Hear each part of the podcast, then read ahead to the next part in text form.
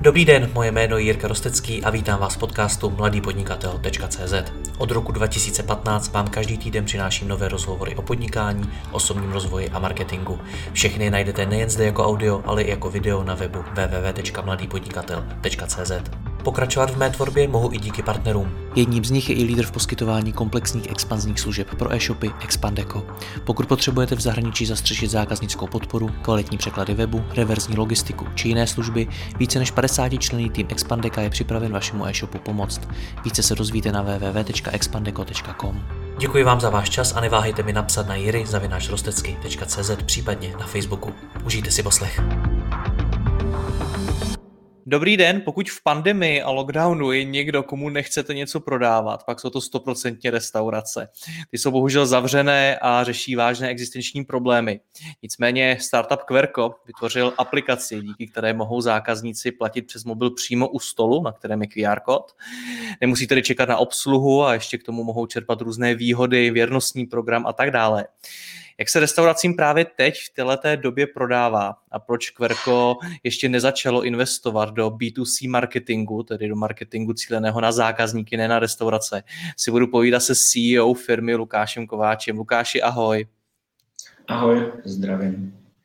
Vy jste naskočili na obrovský trend fintech aplikací, ale potom přišel COVID. Tak jak na tom jste?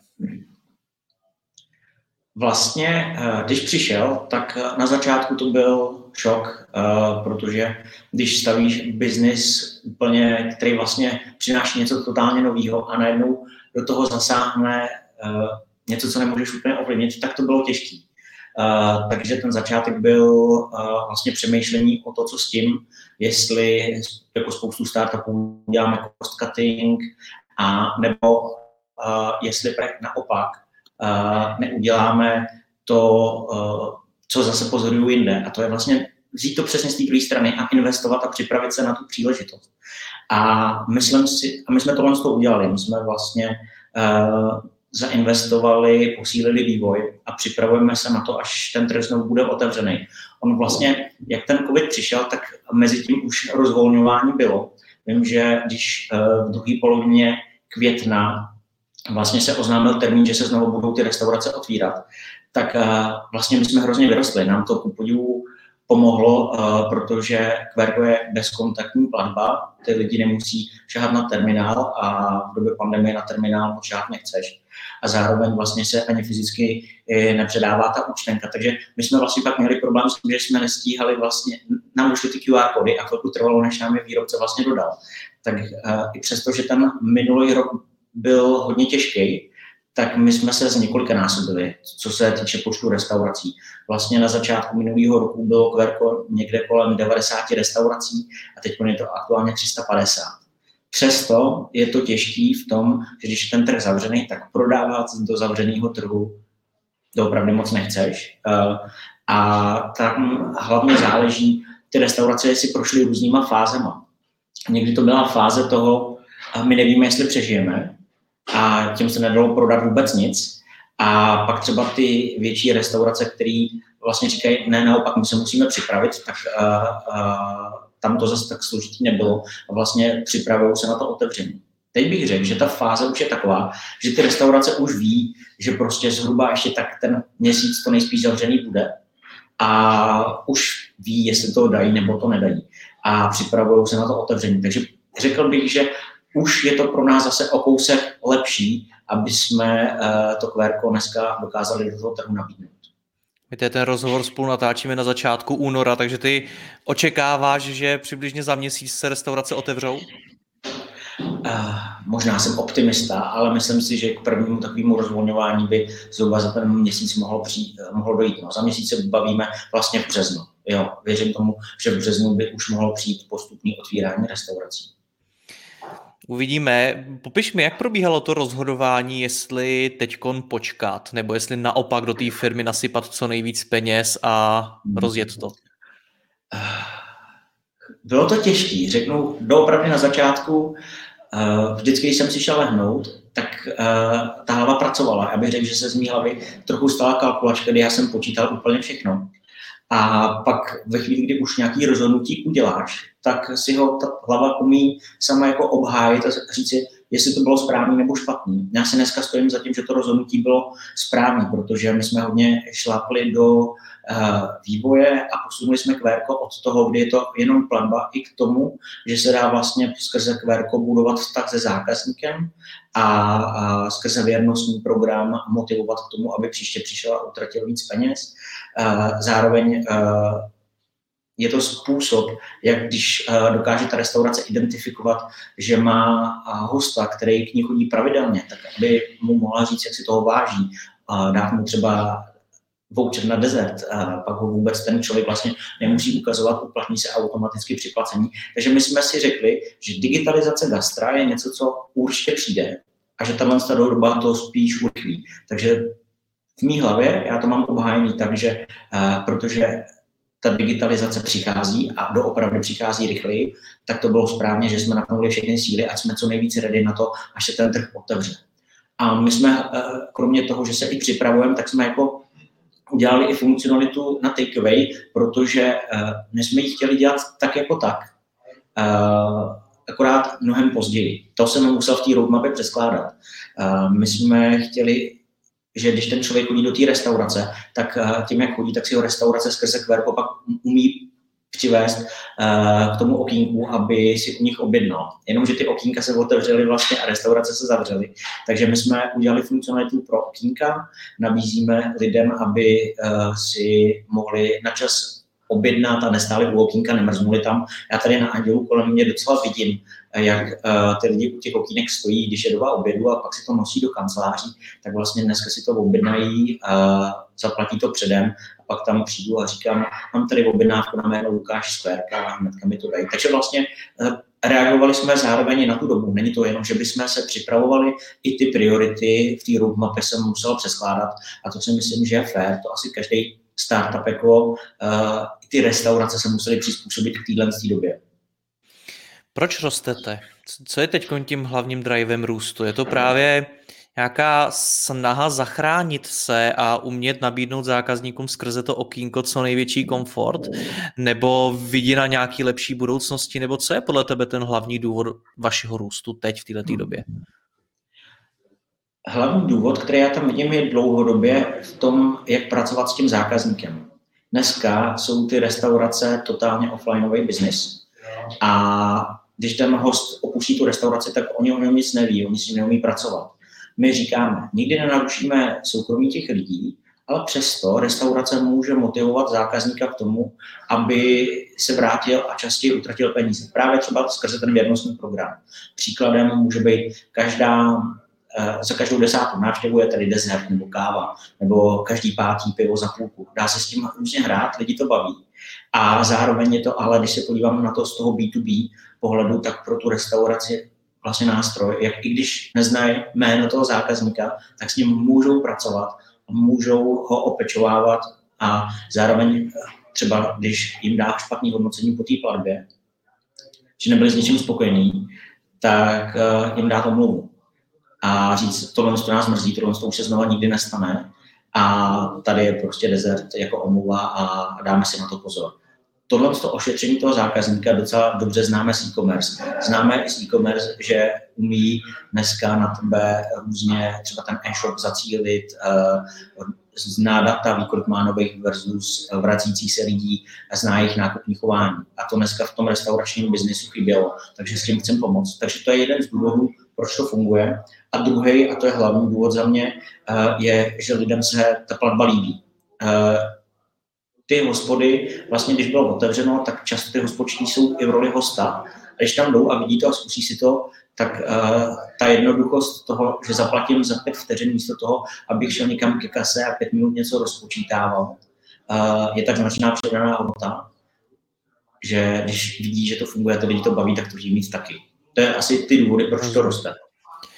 Já nevím, jak to vnímáš ty, ale mně osobně přijde, že i když říkáš, že uh, restaurace jsou totálně offlineový biznis, tak v posledních letech se toho do nich valí poměrně hodně. Vznikly různé food delivery služby, spousta mm-hmm. dalších produktů kolem toho, který se nabízejí nabízej restauracím.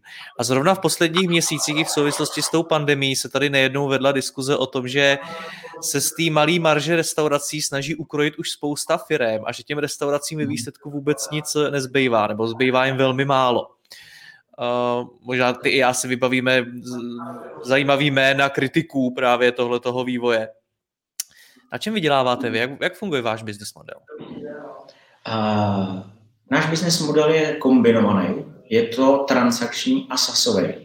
Transakční znamená, že my si bereme z každé transakce za službu QR korunu 25 dneska aktuálně, plus je tam poplatek za zpracování transakce, ale ten je víceméně podobný, jako je na terminálech, to je srovnatelný, to je za zpracování Visa a Mastercard.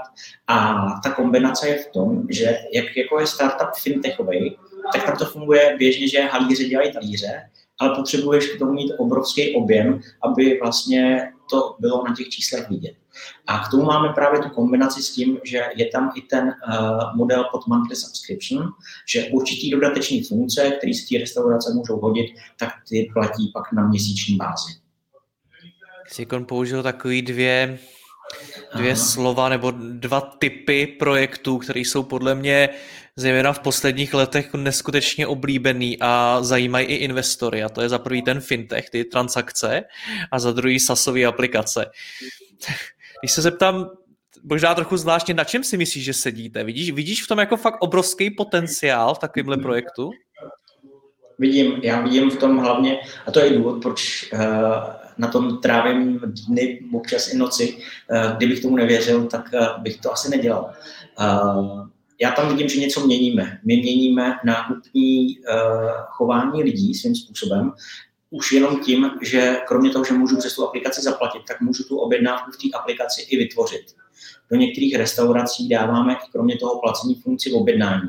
Ten člověk naskenuje QR kód a kromě toho, že vidí všechno, co si objednal, tak může i si doobjednat. Ono je to pak dobrý i pro tu B2B, i pro tu B2C, protože vlastně QR je kompletně B2B2C dnes, vlastně takový jeden z těch těžších modelů. A v tom B2B restaurace přijde o objednávku a já hodně jsem fixovaný směrem k tomu B2C, mě hodně baví právě dělat aplikace pro koncový uživatele. A já, když jdu na pivo, a teď bych si dal ještě jedno, a zrovna si mě nikdo nevšímá, to všichni známe, tak dneska mám možnost stuknout, dal bych si ještě jedno pivo, jim to přijde rovnou do pokladního systému, takže mi ho přinesou. A pak, když se mě zeptá obsluha, že jestli si dám, jestli si dám ještě jedno, tak můžu říct, že jo, můžu to různě kombinovat. Ale vidím v tom příležitost jednak, že to mění i vstup té objednávky, takže nějaký nákupní chování. A druhá v tom vidím tu práci s tím zákazníkem, jak o něj pečovat, kdy to, co doopravdy známe z e-commerce, si myslím, že v těch restauracích běžný dneska není a je tam obrovský potenciál to změnit. A pak je tam ještě jedna taková moje osobní věc, ale pro mě hodně důležitá. Důvod, proč je kvérko zelený, je, protože eh, nám jde i o tu ekologii. My eh, tím, jak když zaplatíš kvérkem v restauraci, tak eh, dostaneš účtenku rovnou do aplikace nebo na e-mail a úplně se ruší ten tisk účtenek. A z mého pohledu dneska účtenky fungují tak, že oni vyjedou, vyjede jedna z kasy a dvě z terminálu a má to jediný účel. Lidi to zmačkají a zahodí. A mně to přijde hrozný plítvání. A, takže jednak a, my přispíváme na Green Life, a, kdy a, oni vysazují v dnešních pralasech vlastně stromy nebo kupují tam a, ty oblasti, aby vlastně nebyly zničený a jednak se prostě neplejtvá ničím, co je dneska zbytečný a dá se hrozně lehce zdigitalizovat. Tohle je ale spíš moje osobní věc, kdy prostě nechci se dívat na to, jak se každý den vyhodí pytle z mačkaných účtenek z restaurací úplně zbytečně. Hmm. Vysvětli nám ještě, proč jsou zrovna ty sasové aplikace a fintechové aplikace tak strašně žhavým zbožím teďkon? Tak na fintechu to, co je z mého pohledu sexy, je ten transakční business model sám o sobě. A ono ve chvíli, kdy třeba máš službu a výrobce té služby se posune řádově o 2-3%, tak na těch objemech už to dělá poměrně hodně peněz a tyhle ty biznesy jsou často přenesitelné i na další trhy. A ty vlastně to vyvineš pro jeden trh a pak, když to chceš přinést na další trhy, musí tam dojít nějaký lokalizaci, musíš umět akceptovat jinou měnu. Ale vlastně to v tom porovnání už není vlastně to nejtěžší. A uh, zase je tam další, my, my vlastně máme jako uh, KPIčko, to je vlastně metriku, kterou hlavně sledujeme GTV, to znamená objem transakcí a víme, že z každého objemu těch transakcí vlastně to znamená nějaký příjem pro tu službu, protože ta služba dává přidanou hodnotu těm restauracím, ale taky musí být z něčeho živá, zadarmo to nikdo nedělá. A, takže ten tra- transakční model je skvělý v tom dlouhodobém hledisku. A myslím si, že proto to i láká ty investory, protože ten potenciál je obrovský. Ten sasový, ten je zase moc pěkný, obzvlášť v těch začátcích, protože tam si třeba často musíš, když postavíš novou službu na ten objem, muset počkat, ale přesto ty výplaty ty nečekají, ty prostě člověk musí platit hned. Takže ta kombinace s tím sasovým modelem je hodně postavená, nebo my tam hlavně máme právě proto, aby to v tom startupu fungovalo z pohledu cash flow. Vy jste investovaný jak? Máte investory? Nás investuje Myton.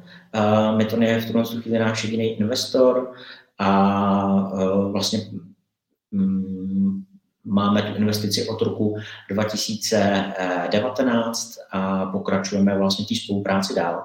Uh, no. A Já nějakou... Myton, ale... Myton představovat nemusíš, věřím, že posluchači budou znát. Nicméně, co nebudou znát i vaše budoucnost? Přemýšlíte o nějaký další investici, o investici, o nějakým dalším investorovi? Uh, přemýšlíme a popravdě jednáme a protože jednáme a je to citlivý, tak víc k tomu odhalit nebudu chtít teď. OK, rozumím. Nebudu to s tebe tahat, ale zajímá mě jedna věc. Na vás je totiž strašně zajímavý to, že vy jste začali, když jste vstoupili na trh, tak jste šli první za těma největšíma pokladnama a restauracema na trhu. Většinou hmm. ty firmy jdou spíš opačně, že na začátku zdaleka nemají tak vysoký sebevědomí, aby oslovili rovnou ty největší hráče. Tam, tam očekávají pravděpodobný odmítnutí. Proč jste se vy vydali touhletou cestou? Když jsme to úplně vymýšleli na začátku, tak jsme si taky mysleli, že půjdeme tou cestou od těch nejmenších. Ale prostě nějak jsme sebrali odvahu a oslovili jsme do začátku tím, jak jsme to budovali, tak jsme prostě řekli, tak co, tak to prostě zkusíme oslovili jsme ty největší. A možná i to je věc, kterou dneska už vím, že bych takhle udělal znova, že možná se není čeho bát a ono často ty velký hráči už přemýšlí trochu dopředu. A umí se spojit i s menším hráčem, protože v tom partnerství, vždycky v tom partnerství musí být jako obou strana nějaká výhoda. Něco, co přineseme my jim a něco, co přinesou oni nám. A to, že jsme se domluvili vlastně třeba na začátku Septim Storious, velký pokladní systémy Darwin, tak uh, nám to otevřelo i dveře k těm velkým restauracím. A ono to vlastně funguje, jako pro budování toho biznesu bych to doporučil asi všem, že vlastně fakt se nebát za těma velkýma hráčema, protože vy získáte i skvělé reference do toho startu něčeho, co nikdo nezná, něco, co je úplně křehonký, když stavíte prostě from scratch nový produkt, je důležité mít nějakého silného partnera, který vám může pootevřít někde dveře. A nám se tohle to povedlo a dneska i v té obchodní strategii, třeba co se týče restaurací, tak my vždycky v dané lokalitě cílíme na ty největší restaurace, tam, tam sebevědomě už si trošičku věříme, ukazujeme, co jim umíme přinést a víme, že když se nám podaří tenhle ten biznis, tak i ty restaurace z okolí, často totiž to funguje tak, že uh, vždycky v té lokalitě je nějaká restaurace, ke který ty ostatní restaurace tak trochu vzhlíží. A když máme uh, takového zákazníka, ke kterému uh, tak se nám pak akvírují ty další restaurace trochu s nás. A u těch pokladních systémů to bylo vlastně dost dopodobno. My jsme na začátku navázali tu spolupráci s těma největšíma. Tverko se ukázalo v pěkných restauracích a dneska vlastně nám, nás už kontaktují ty restaurace napřímo.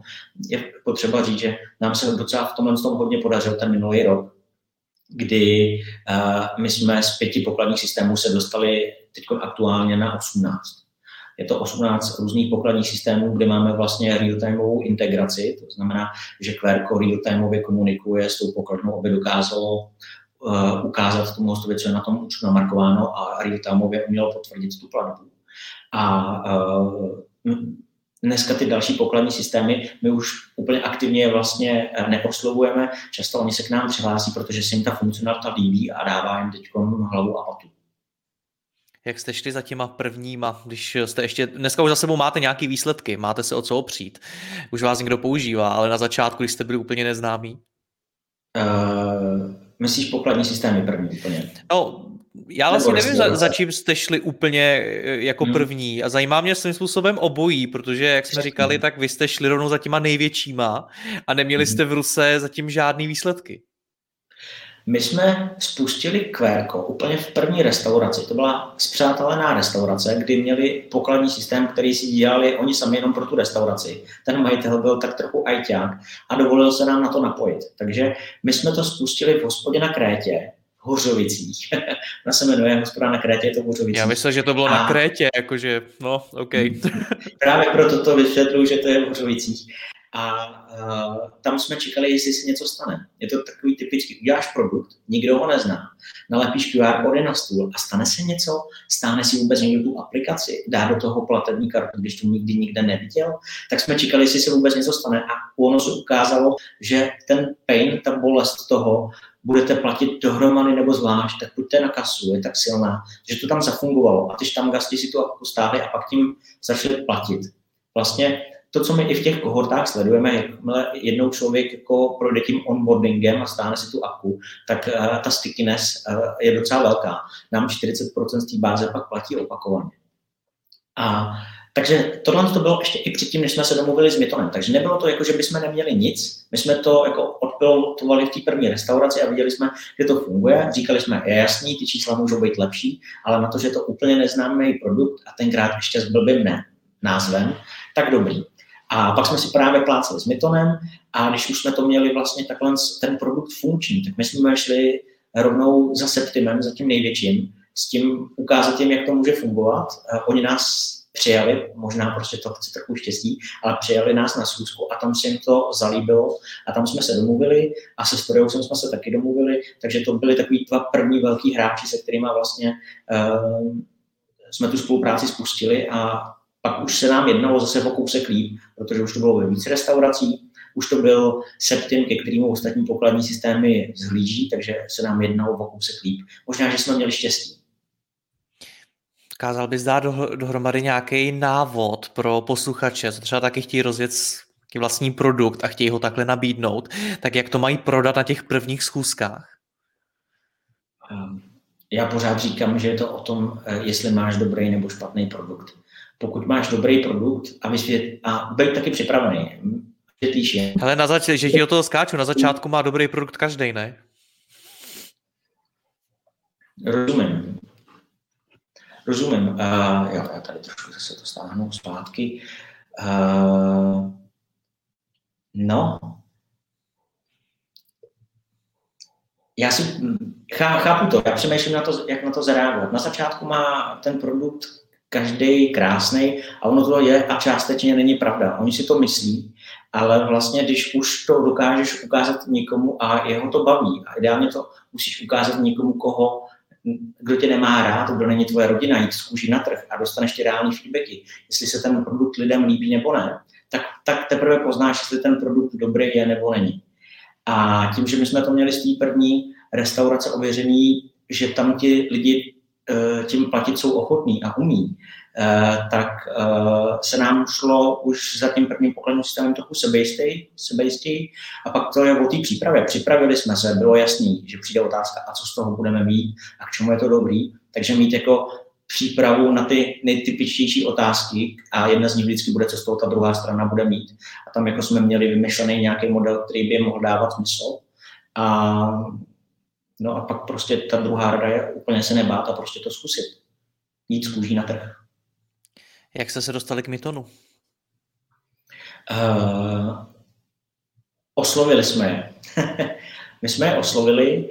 Uh, ono vlastně se to všechno dělo tak jako naraz. My jsme šli vlastně nejdřív za Septimem, pokladním systémem, a jemu se to líbilo, tam jsme řekli, tak pojďme se domluvit. A zároveň mi dal uh, kontakt na Milana Zemánka z Mytonu, že by ho to mohlo zajímat. Tak jsme napsali, potkali jsme se, pak jako ty jednání nějakou dobu trvaly, potkávali jsme se, ladili jsme business model a spoustu věcí, které jsou kolem toho potřeba, podmínky, investice. A povídali jsme si víc a víc, až jsme si nakonec prostě plácli. A já jsem vlastně udělal takovýto rozhodnutí, kdy já jsem dlouho byl produktový člověk, nejdřív dlouho jsem dělal v Seznamu, pak chviličku v Avastu. A já jsem eh, z toho Avastu, což je moc pěkná firma, se prostě rozhodl utíct, skočit úplně do nejistoty a jít uh, se podívat, jak je hluboká ta králičí nora startupu. No. Uh, bylo to jako rozhodnutí, byl to trochu punk a chtělo to odvahu. A podle mě to bez odvahy stejně nikdy nepůjde. Je to jedna z nejčastějších otázek mých posluchačů, jak získat toho investora. Ty jsi na to šel přes kontakty. Dostal jsem ten kontakt, možná jsem měl štěstí, ale zároveň uh, alternativa, jsou tady různé investiční skupiny, které se dají napřímo prostě oslovit a jsou to lidi, oni se chtějí bavit a když vidí zajímavý nápad, tak kvůli tomu tam jsou. Uh, mít prostě připravenou prezentaci toho produktu, mít vizi, uh, mít připravenou odpověď na otázku, která typicky přijde. Uh, jak chcete ty peníze utratit, co s tím budete dělat, kam ten produkt chcete dostat a mít business plán. Tohle to jako must have do začátku a ve chvíli, kdy tohle to připravený máš, tak um, no, nebát se oslovit, zkoušet. Člověku nic jiného nezbývá. Pojďme zpátky k těm restauracím, jak je získáváte. Uh, ty si, ještě pojďme k tomu začátku plnému, ty si tam řekl, že se snažíte jako první oslovit restauraci v té dané oblasti, ke který ty ostatní restaurace vzhlíží. Řekni mi prosím tě, jak zjistíte, k jaký restauraci, který restaurace vzhlíží? Ale je to typ. My, naše strategie je, že my si vlastně zapícháme do, do mapy vlaječky. Vytipujeme si do opravdy v té lokalitě. Doslova to tak je? Máte někde mapu jo. a tam pích... Jo? Máme to v Excelu, takže doslova ne, máme to okay. v Excelu a tam, tam je, prostě, je, je to trochu nuda, ale jako vlastně ten princip je podobný. Je to, že máme prostě rozdělené ty regiony a tam si fakt vytipujeme, ty restaurace se nám líbí, které jsou pěkný a snažíme se je uh, oslovit jako první. Takže skutečně je to, teď se soustředíme na tuhle lokalitu a v této lokalitě děláme všechno pro to, aby jsme získali tyhle ty, restaurace, tyhle ty hráče. Co všechno pro to děláte? Uh, tak tady by bylo skvělé, kdyby byl náš obchodník, protože já občas je obdivuju, já si říkám, pane muže, to, co vy všechno děláte, já bych dělat nechtěl. uh, je to někdy na začátku opravdu ťuk, ťuk, ťuk, dobrý den, tady Kvérko, je to čistá tenhle ten direct sales. A na tohle to potřebuješ prostě mít v tom týmu talent, někdo, kdo se toho nebojí, kdo tam se nebojí zaklepat, uh, dostat se na schůzku a prodat ten produkt. A někdy, uh, někdy kromě té akvizice je to partnerství. My využíváme těch partnerství, které máme třeba s těma pokladníma systémy. Uh, ty pokladní systémy už často vztah s těma restauracemi mají. A tak uh, v rámci toho partnerství hledáme, jestli by nám třeba neuměli pootevřít dveře k některým těm hráčům. Jak se to liší teď právě v době pandemie, kdy jsou ty restaurace zavřené, kdy možná, že když zaklepete na ty dveře, tak za prvý vám nikdo neotevře a za druhý, když jo, tak na to možná ani nebude mít náladu upřímně. Je, je to tak. Eh, my teď třeba, co se týče Prahy, tak eh, moc aktivní v přímé akvizici kvérka nejsme a nabízíme do toho trhu spíš třeba tu funkci okénka, kdy teď všichni mají uh, otevřený ty videové okýnka, takže je to funkce, která se jim může hodit a říkáme, Kvérko se vám může líbit teď a můžete se připravit na otevření a pokud se vám teď nelíbí, tak to nelámeme přes koleno. Tady máte funkci pro výdejní okýnko, ta vám může pěkně zafungovat a pak jako eh, ten upsell provedeme třeba později. A co se týče uh, těch restaurací, někteří, často je to tak, že ten jeden majitel má víc restaurací a když mu QRko fungovalo už předtím v té konkrétní restauraci, tak my mezi tím připravujeme i ty další. Takže je to tím, že už je to trochu rozjetý biznis, tak už je to trochu snáž. Kdyby to byl úplně první rok, kdy QRko začíná a přišla korona, bylo by to dost těžší. Teď tu otázku nemyslím nějak špatně ani útočně vůči tobě, jo, ale mm Jak to cítíš teď z nějakého morálního hlediska? Protože jít za těma restauracema, které jsou teď ve většině případů totálně na dně a hmm. nabízet jim něco, kde ještě vlastně je připravíš o část jejich marže, hmm. s tím hodně lidí nemusí být v pohodě. Jak, jak to je to vnímáš ty? Uh, my jdeme těm restauracím pomoct. Vlastně co se týče okénka, tak my jim tam nebereme žádný marže jako 20-30%. My si bereme standardně korunu 25 za naší službu. A uh, spíš to bereme, že tohle není něco, na čem teď vyděláme, ale v našem zájmu je, aby se těm restauracím taky dařilo. Protože když ty restaurace to zvládnou, tak později tam tu službu, na který už nějakou marži mít chceme, dokážeme absolvovat. Takže teď v rámci covidu na tom okýnku to není nějaký náš uh, maržový biznis, my jim dáváme tu platformu, oni musí taky udělat kus práce, udělat tomu ten marketing a odpromovat. Už nemusíte nám tady mrznout před bookingem, máme nástroje, jak to dělat. A není to něco, na čem my bychom teď jako úplně bohatli, spíš uh, se na to dívám, že to je něco, co jim teď může pomoct, když to okýnko mají, a do budoucna mi to sedí do té strategie hodně s tím, že najednou ta restaurace bude mít uh, šanci si vodit lidi od okýnka dovnitř a z vnitřku zase k okýnku. I záleží na tom, jak se ta situace bude otvírat. A umím si představit, že se může dít, že se ten trh bude zavírat, otvírat. A když bude otevřeno, tak vlastně ty lidi, kteří jim zaplatí kvérkem, tak je pak můžou oslovit a říct, teď máme sice zavřeno, ale máme tady zase okýnko otevřený a můžou s ním pracovat jsou podniky, které se dneska přizpůsobily a i v té koronavirové době eh, dokážou s tím okýnkem fungovat celku pěkně. Je to hodně o tom, jak dokážou s tím zákazníkem být v kontaktu, pečovat, jak mají dobrý brand. A tohle je vlastně pro ně spíš pomoc. Takže já se na tohle a, a když bych to vzal i z té druhé strany, a jako ty rozvozové služby, jak si narážel na to, že oni si berou docela velkou marši. Asi jo, berou si marži. Na druhou stranu jim pomáhají v přežití a docela dost. Takže já jsem rád za to, že jsou tady služby, které pomáhají dneska tomu gastru přežít, že jim dokážou vodit objednávky, že jim pomáhají se digitalizovat a jako já proti těm deliverym službám vůbec nic nemám, no pak si myslím, že je to skvělé, že to tady je. Já jenom upřesním, že jsem říkal, že se o tom na trhu mluví, můj názor to není, já, já to za sebe nějak nekomentuju tohle. Já vím, že ty ani já nemáme křišťálovou kouli, ale určitě i tebe ta otázka napadla. Kde byste byli, kdyby pandemie nebyla? No, asi bychom byli trošku, měli bychom víc restaurací, si troufnu říct, uh, měli bychom větší ten objem peněz, to GTV, to je jasný, protože když se podíváme na ty křivky, tak vlastně náš biznes je krásný v tom, že roste to, pak tam najednou je pád, pak je to dobře resuscitovatelný, takže to vyrostlo ještě výš než předtím, když uh, se znova jako otevřelo a teď je zase pád. Takže jako nebýt tam těch pádů, tak to roste rychleji a jsme o kus dál, takže na druhou stranu, každá krize má i nějaký svý pro. A to pro je, že to urychlí tu digitalizaci. Na to věřím a uh, možná, že si všichni jsou nucení uh, přemýšlet o tom, jak ten svět vlastně bude vypadat za pár měsíců, jak chtějí s tím zákazníkem pracovat. Dřív třeba k tomu tak nucení nebyli, protože to fungovalo, ale najednou vidí, ono to už není tak, jak to bylo a ten svět se mění. Takže ve finále pro nás uh, nám to dalo větší fokus na to být ready. Možná, než kdyby to jako tak celou dobu jelo, tak bychom možná třeba mohli někde uh, přibrzdit něco, co je důležitého, usnout na vavřínech, tak to se nám neděje. máme, jako jsme na špičkách a zároveň trochu natrní, prostě jak dlouho to, to celé bude trvat. No to mi řekni, jak podle vás bude vypadat svět za pár měsíců? Uh, já si myslím, že se postupně bude rozvolňovat. Uh, věřím, že ta vakcína zafunguje, přesto uh, ten trh, lidi budou opatrnější bude to pozvolnější, bude chvilku trvat, možná než se ty res, lidi do těch restaurací plně vrátí. I když na druhou stranu vím, že teď třeba v té Itálii trochu jak se otvírá, tak uh, ta chuť vrátit se do toho života je obrovská, takže oni berou ty bary tak trochu útokem.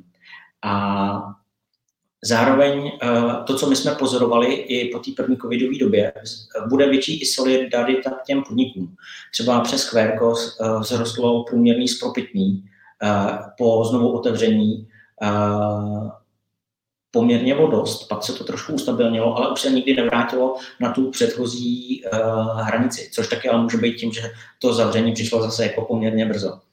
Každopádně říkám, že až se to znamená otevře, tak bude solidarita, lidé víc budou chtít podpořit ty podniky, budou mít trochu obavy na různé věci šahat a dotýkat se různých věcí. Může se stát, že ve vlně, že přijde ještě nějaká vlna, že ten trh se bude znovu zavírat, ale věřím, že to už bude čím dál tím méně. Ale nemám křišťálovou kouli, možná, že jsou tam taky Jasně. trochu mý přání v tomhle. Uvidíme. My jsme v celém tom našem rozhovoru nezmínili, nebo my jsme jenom trochu nakousli, uh, tu výzvu, kterou vy jste si vybrali, a to naučit zákazníky platit úplně novým způsobem. Ty si to tam sám otevřel, když si popisoval, jak se chovali první zákazníci v té první restauraci na Krétě, kde vy jste teda dali na stůl ten QR kód a čekali jste, co se stane, až tam gasti si to začali sami od sebe stahovat. Tak takhle to děláte, tohle to je vaše strategie, jak naučit lidi platit přes vaší aplikaci? Eh, je pravda, že my zatím doopravdy neděláme B2C marketing a náš marketing je skutečně ten QR kód v restauraci na stole. A sázíme na to, že ta potřeba eh, zaplatit za pár vteřin a nejít zbytečně pokladně, tam rozpočítávat, překážet. Vlastně celý ten zážitek, který byl v té době dobrý, kazit, je tak silná, že nám to pro ten onboarding lidí trochu stačí.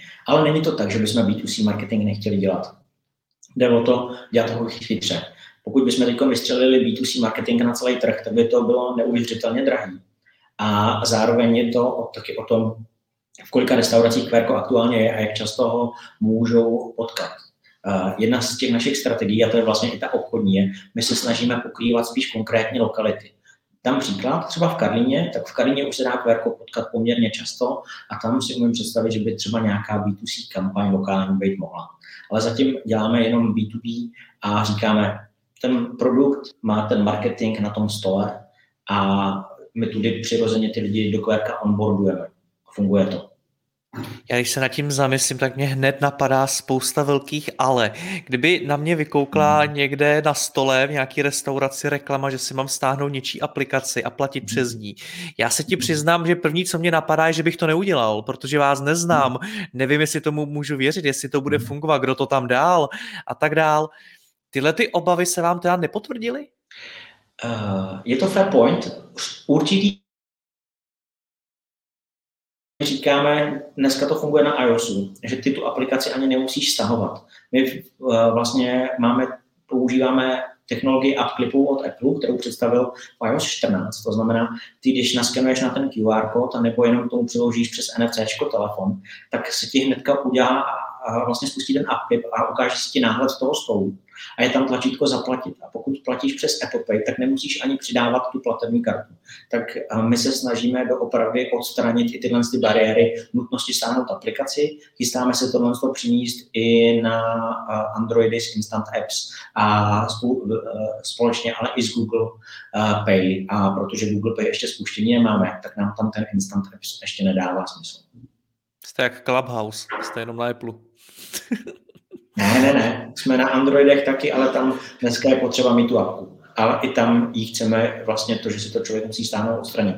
Čili to, co si řekl, je naprosto validní. Já bych se pod to podepsal. Sám nestahuju každou aplikaci. Nikdy ta potřeba toho um, nečekat je tak silná, že si ty, ty lidi i stáhnou. A zároveň uh, ta restaurace je taková, takový specifický místo, kdy ty máš čas takže ty lidi mají čas, jsou hračičkové, takže si to třeba zkusí stáhnout, ale snažíme se všechny bariéry vstupu odstranit. Nejenom eh, stažení aplikace, nejenom přidání karty, proto Apple Pay a Google Pay, ale zároveň i registrace, proto tam máme registrace třetích stran, Apple login, Google login, Facebook login, úplně to zminimalizovat tak, jak to jde. Jak na to reaguje ten personál? Protože jedna věc je majitel té restaurace, který v tom třeba může vidět nějakou příležitost a podobně. Na druhou stranu, já když si představím, že se v nějaké restauraci sedím u stolu, zaplatím to přes mobil, zvednu se a odejdu, tak mm-hmm. se budu bát, aby za mnou neběžela nějaká servírka nebo číšník, jestli jsem mm-hmm. zaplatil. No, jasně, rozumím. Tahle to je otázka, která je hrozně častá, protože se na to vždycky ty restaurace. A tím, jak máme přímou integraci do těch pokladen, tak v té pokladně vyskočí vždycky notifikace, že je ten účet zaplacený. Nikde uh, může to vyskočit i na mobilní číšníky, když to mají propojený. A zároveň uh, oni si na to tak trochu zvyknou. Ty lidi totiž se často nechovají tak, jako že zaplatí kvérkem a najednou zdraví. Někdy jo, když je fofra a ta, resta, a ta obsluha stejně nestíhá. A když ta obsluha stejně nestíhá, tak ona dokonalý přehled stejně nemá. Ale často to funguje tak, že ty lidi řeknou díky moc, mějte se hezky a rozloučí se. Takže tam jako k tomu rozloučení a poděkování dochází. A tohle je jenom způsob placení, který je privátní a neviditelný a myslím si, že přesně takový by měl být. A co se týče, jak na to reaguje ta obsluha, tak ze začátku se ptají, a přesně, jak poznáme, že nám člověk zaplatil, tak to jim vysvětlíme. A pak, co je vždycky zajímá, je spropitný. A v Quaku vlastně je přednastavených 10% spropitný. Před každou platbou tam člověk si řekne, jestli 10% nechá dá víc nebo míň. A, a lidi vlastně ty obsluze přes QR nechávají vyšší spropitný třeba než na terminálu. A zároveň, když dají nízký spropitný, tak k tomu přes feedback řeknou taky, co bylo blbě a proč si zasloužili třeba nul. Dobře, Lukáši, v čem jste podle tebe inspirativní pro ostatní české startupy? Nová otázka. Tady mám něco, vybereš. Mm. Myslím si, že je to chuť přinést a nebát se něco nového, co tady na tom trhu neexistuje, změnit něco a ukázat, že i poměrně malý tým, malý startup má sílu měnit něco, co tady bylo spoustu let zažitý. Myslím si, že ta odvaha a ta chuť, ten tým je něco, co mě vlastně pořád inspiruje. Já když koukám na ty kluky, který tady mám a holky, prostě co tady umí vymyslet, kam umí ten produkt posunout, tak se na ně vlastně pišnej. A budu rád, kdyby vlastně i ten přesah toho, že dokážeme lidem ušetřit čas a máme pro ně nějakou přidanou hodnotu do běžného života, pro ně inspirativní bylo. To je můj pohled. Ale samozřejmě každý se na to bude muset podívat trochu jinak a nevím, jestli je pravdivý nebo není. Jaká je tvoje vize? Kam to chceš dotáhnout? Hmm. Uh, chci, aby vlastně to platbou začínalo, ale aby platba nebyla všechno. Aby skutečně za tou platbou byl i nástroj, jak budovat vztah s tím zákazníkem, aby lidi, když přijdou do restaurace a měli třeba někdy nějaký voucher za věrnost, za to, že tam chodí a cítí se jakož tam gasti, protože jim ten podnik dává najevo, že o nich ví a že je rád, že tam pravidelně chodí, tak i když někomu ten, eh, když mají ten voucher, tak aby s ním nemuseli třeba nikde mávat a rovnou ho mohli prostě anonimně uplatnit. A říkám si, že platba by jednou měla být prostě tak pohodlná, až prakticky bude neviditelná, že já nemusím chodit za nějakou kasou a tím nemyslím jenom restauraci. Já myslím, že by má ten potenciál i mimo gastronomii poměrně značný. Všude, kde ta platba je prostě trochu pain. Tam příklad třeba parkování. Já nemusím mít za parkovacím automatem, abych zaplatil. Klidně to zvládnu s QR kodem z auta. A takových míst mě napadá spousta. Lukáši, děkuji ti moc za rozhovor, držím ti palce. Měj se, ahoj. Taky děkuji za rozhovor.